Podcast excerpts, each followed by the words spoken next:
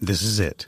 The putt to win the tournament. If you sink it, the championship is yours. But on your backswing, your hat falls over your eyes. Is this how you're running your business? Poor visibility because you're still relying on spreadsheets and outdated finance software? To see the full picture, you need to upgrade to NetSuite by Oracle. NetSuite is the number one cloud financial system to power your growth. With visibility and control of your financials, inventory, HR, planning, budget, and more, NetSuite is everything you need to grow, all in one place. With NetSuite, you can automate your processes and close your books in no time while staying well ahead of your competition. 93% of surveyed businesses increased their visibility and control after upgrading to NetSuite. Over 27,000 businesses already use NetSuite, and right now through the end of the year, NetSuite is offering a one-of-a-kind financing program to those ready to upgrade at netsuite.com/c-suite. Head to netsuite.com/c-suite for special end-of-year financing on the number one financial system for growing businesses. netsuite.com/c-suite. This is E Factor Radio, created by entrepreneurs for entrepreneurs. And now here's your host, David Wolf. Their mission is to help change the world for entrepreneurs as they scale their passion. They do this by offering tactical and practical tools for CEOs to use. The company is Scale Passion, and our guest is its founder and CEO, Robert Craven. Robert, welcome to the program. Hey, David. I'm glad to be here today. How did the model of scale passion come about? Uh, it's a it's a great question. You know, I, I kind of look at it as my calling. I'm I'm I've been helping passionate entrepreneurs in one way or another for many many years. I've I've actually helped scale uh, two businesses uh, as a CEO to the entrepreneur, you know, founder. And uh, that was my kind of uh, depth of experience that led me to the, the, the knowledge and the realization that most entrepreneurs could really use some help when they get to a certain size. Um, and what I mean by that is all the things that make uh, young companies great to a certain level. Uh, you know, sometimes 10, 15, 20 million in sales, and, and, it happens at different levels for, for different companies, can start to work against them uh, when they try to get to 30, 40, 50, 60 million in sales. Uh, you know, all those things that were made them so successful can start to really hurt. Uh, and that's where the, the impetus of the book uh, came from. I'm writing a book called Scale Your Passion, should be out in the fourth quarter. I've been working on that for you know almost two years now, uh, and then mm. the book really spurred uh, the whole concept of ScalePassion.com, which is to, to, to bring these tools and resources to the entrepreneur. When you look at the model, and, and all of this is germane to all the work you're doing and your coaching and so forth, what are some of the major shifts? Uh, how does the ground shift for them as you grow from a four, five, ten employee environment to a hundred or more, or pick your number? Yeah, it's. It, you, I think your numbers are about right. I think that when you get to about 100 employees is where you start to real, really see a shift. Sometimes 50, sometimes 200, just depends. Mm. Um, but but the entrepreneur typically uh, is the visionary, uh, typically very compelling. Uh, tends to attract a lot of friends and family, you know, to come into the business and work for less than, than market rate uh, because yeah. they buy into the vision. Mm-hmm. Uh, and at some point, the entrepreneur can't make every decision. Uh, when I became the CEO of a, about a $15 million company, I could tell you that the, the entrepreneur was making every single decision down to when to pay the light bill. Um, and that, that lack of scalability and, and that real bottleneck on decision making becomes a real issue. Uh, that's one. So you've got to start hiring people that know what they're doing. Um, the other big part of it is strategy. You get to a point where you really have to get strategic, especially around supply chain, um, you know, customer expectations, uh, making sure that you're not making promises that you can't keep uh, in the marketplace, which which happens quite a lot as you scale up, and, and you, are not very good at thinking out 12 or 18 or you know even 24 months. So laying in some strategy becomes important. Hiring credible people and putting you know, putting them in positions where they can make decisions with the right kind of boundaries. Um, all of these are major shifts. You know, I could go on and on and on. Technology shifts.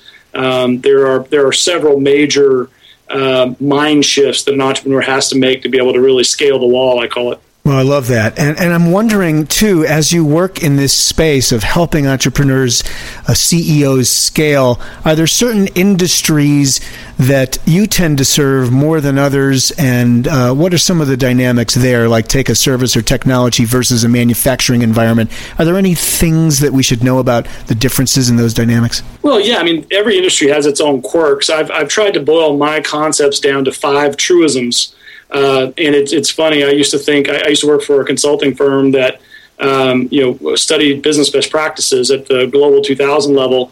And yeah. when you work for a consulting firm, they think a lot about process uh, and methodology. And I'm a big believer that process and methodology is good in that you can learn from it, but it's pretty much thrown out the window now in today's business environment just because of the speed and pace of change. Yeah, makes sense. Um, so I've I've boiled my you know key thoughts down to five truisms uh, and I think that they are truisms that apply to any any market size or or any type of channel. Uh, and those five truisms are quite simply know that market, and that's number one. And these are linear. Uh, so really, who is our customer and, and and the competition and the market space, major trends in the market, government regulation, if that applies. So know that market, then know thyself.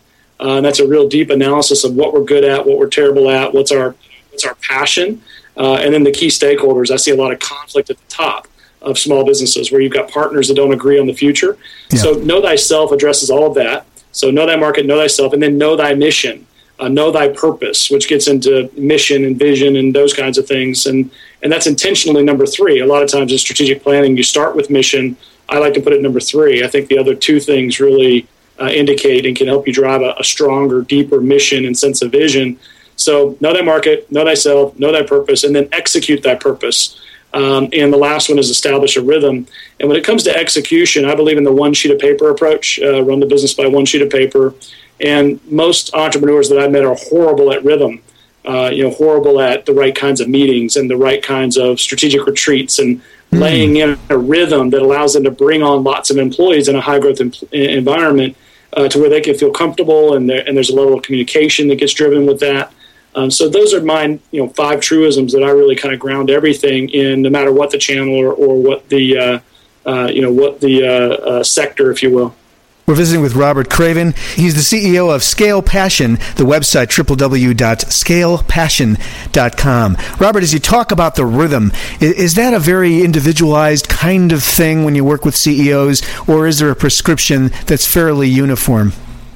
It's interesting you mentioned that, David. I'm actually writing a blog right now. My next weekly challenge, I do a weekly challenge for entrepreneurs, and I'm doing it on this rhythm. And I actually laid out, I think that most entrepreneurs in particular who've never done this before would rather just have a prescription that they can work off of, kind of a version 1.0.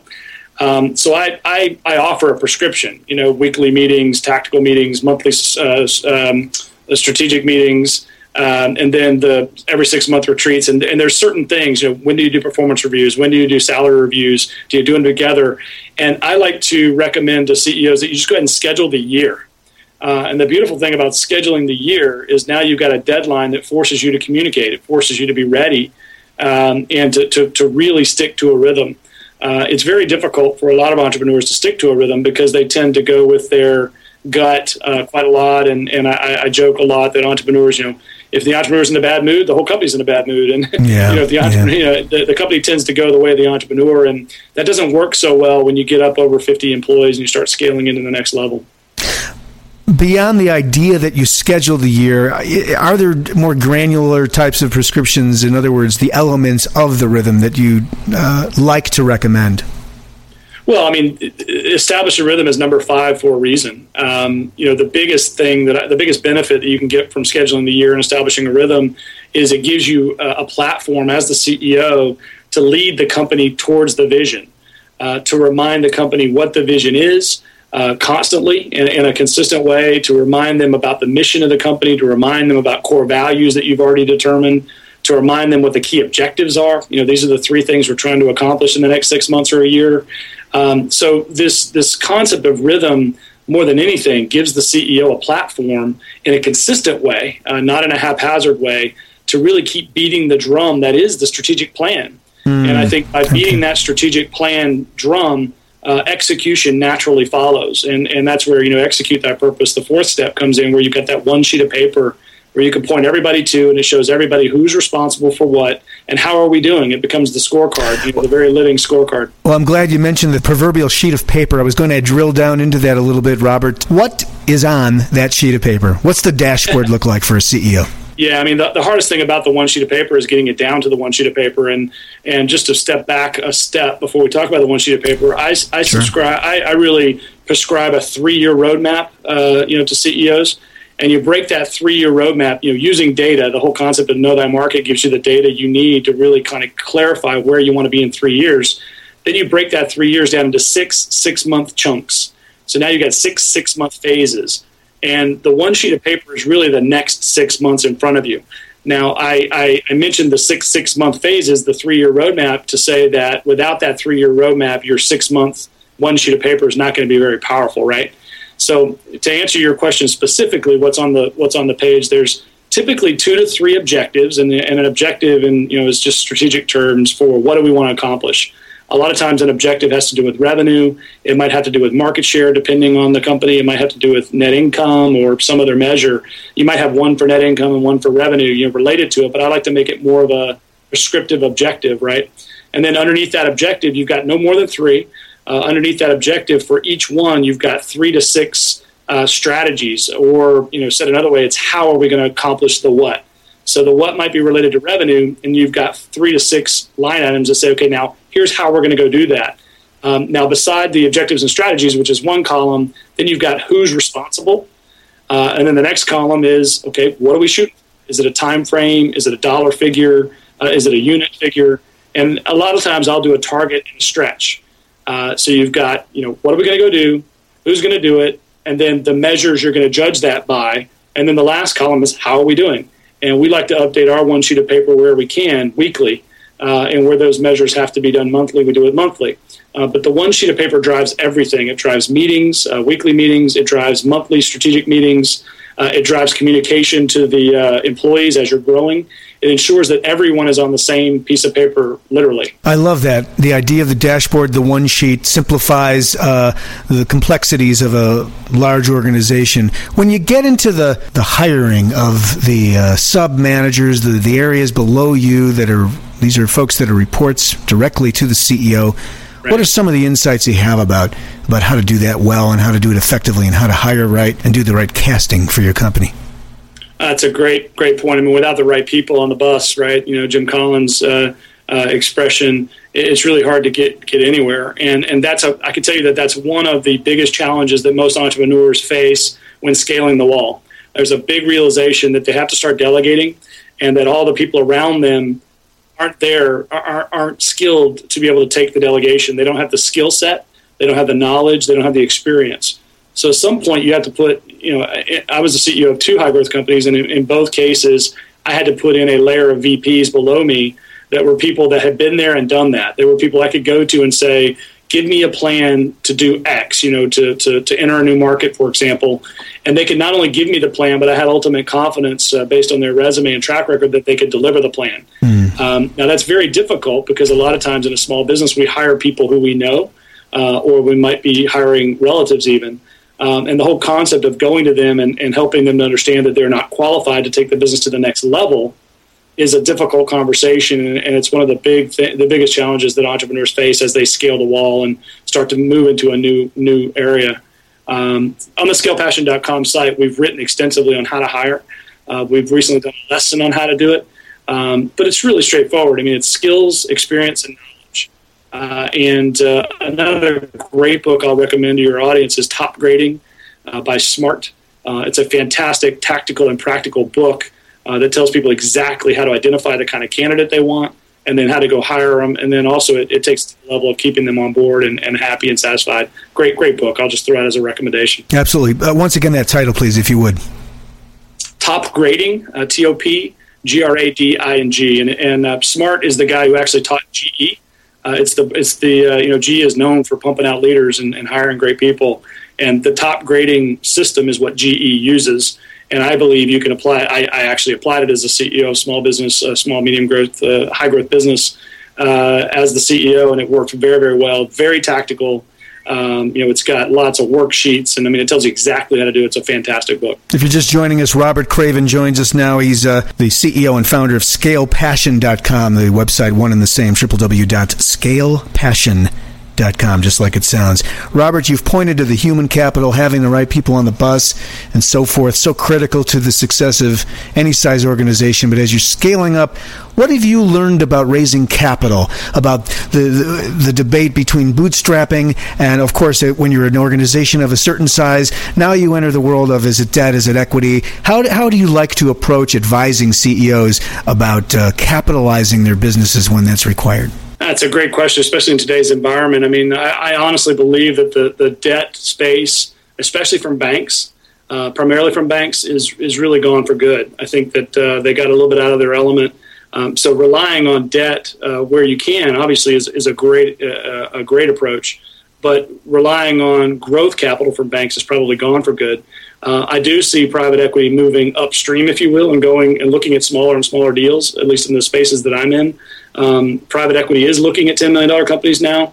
Uh, versus before where they wouldn't even touch you if you weren't 40 50 million in revenue. Yeah. Um, so i think the earlier you can especially if you've got data uh, in that you know going back to the truisms the whole know thy market if you've got data that says we've got a real market potential here uh, and you're showing good growth the earlier you can start talking to private equity the better. I think you want to make friends with these people you know even 12 or 18 months before you might even need capital uh, and entering those markets and becoming friends and understanding how people think, starting to ask questions about those uh, private equity players uh, or venture capital players that are in your space, mm-hmm. Uh, really getting a sense of the different types of, of players. Uh, there are and, and who specializes in what and what's their reputation is something you should start thinking about as early as possible. Start shaking those hands early. Uh, what you don't want to do is start looking for private equity or, or growth capital uh, when you need it. Uh, if you're looking for growth capital when you need it, you've really missed the boat. Yeah, you need to get out in front of it, as you say. So let's take a tour of scalepassion.com just in terms of how you offer the curriculum, the advice, the coaching, the programs. Walk us through it if you would. Well, I appreciate it. I mean, this is really a labor of love for me. Um, I love the energy uh, that a change the world entrepreneur you know brings. I think that most entrepreneurs are change the world entrepreneurs. They're they're they're, they're not necessarily in it for the money.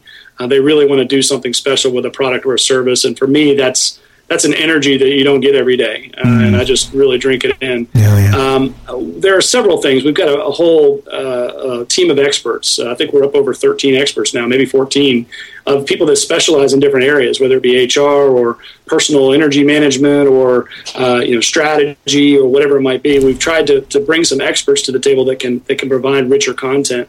And the content is really served up in a variety of different ways. There's lots of free blogs. Um, most of the blogs have video components. I've got a pretty deep uh, video. Uh, I, I, happen to be a very visual learner, so you'll see lots of video on the site yeah. um, that talks uh, very specifically about how to do something.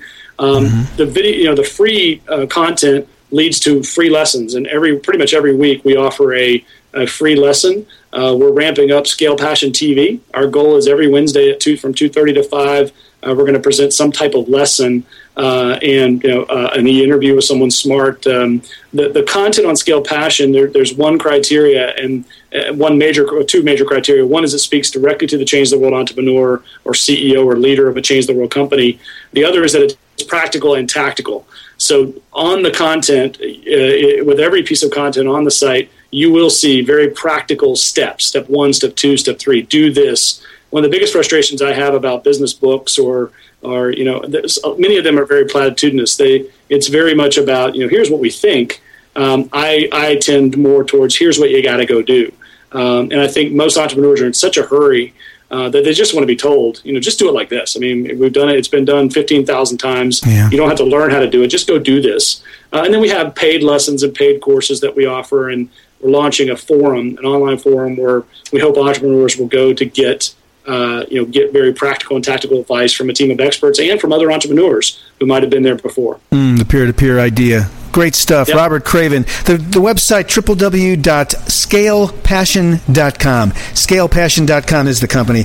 And we've been visiting with Robert Craven, coach, consultant, many time over CEO of some high growth companies. Thank you for being on the program. Thank you so much, David. I appreciate it. Thanks for listening to eFactor Radio. Get more podcasts with your premium membership at efactor.com.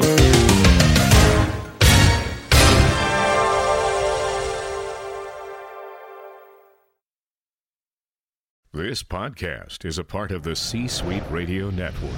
For more top business podcasts, visit c-suiteradio.com.